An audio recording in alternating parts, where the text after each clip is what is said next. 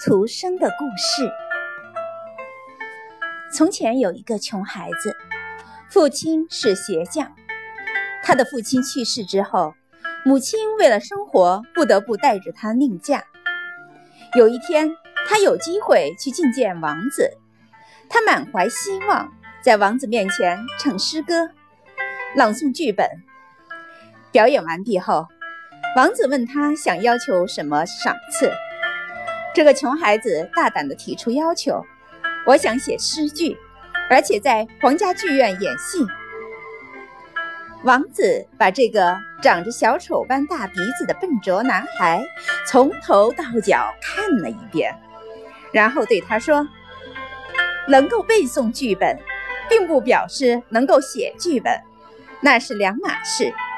我劝你还是去学一门有用的手艺吧。”但是，他回家以后，打破了自己的储钱罐，向母亲和从不关心自己的继父道别，离家去追寻自己的理想。这时候他才十四岁，但他相信，只要自己愿意努力，安徒生这个名字一定会流传千古。他来到了哥本哈根，挨家挨户的按门铃。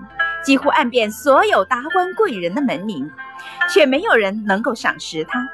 他衣衫褴褛的落魄街头，却仍不减他心中的热情。终于，在1835年，他发表的童话故事吸引了儿童的目光，开启了属于安徒生的新页。他的童话故事被译成多种文字，除了圣经之外，没有任何一本书比得上。这个时候。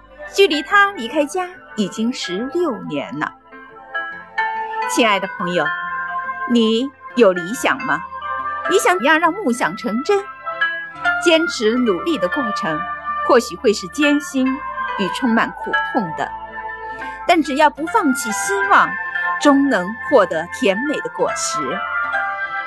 安徒生说：“只要你是天鹅蛋，那么即使你是从鸭卵里孵出来的。”也没有关系。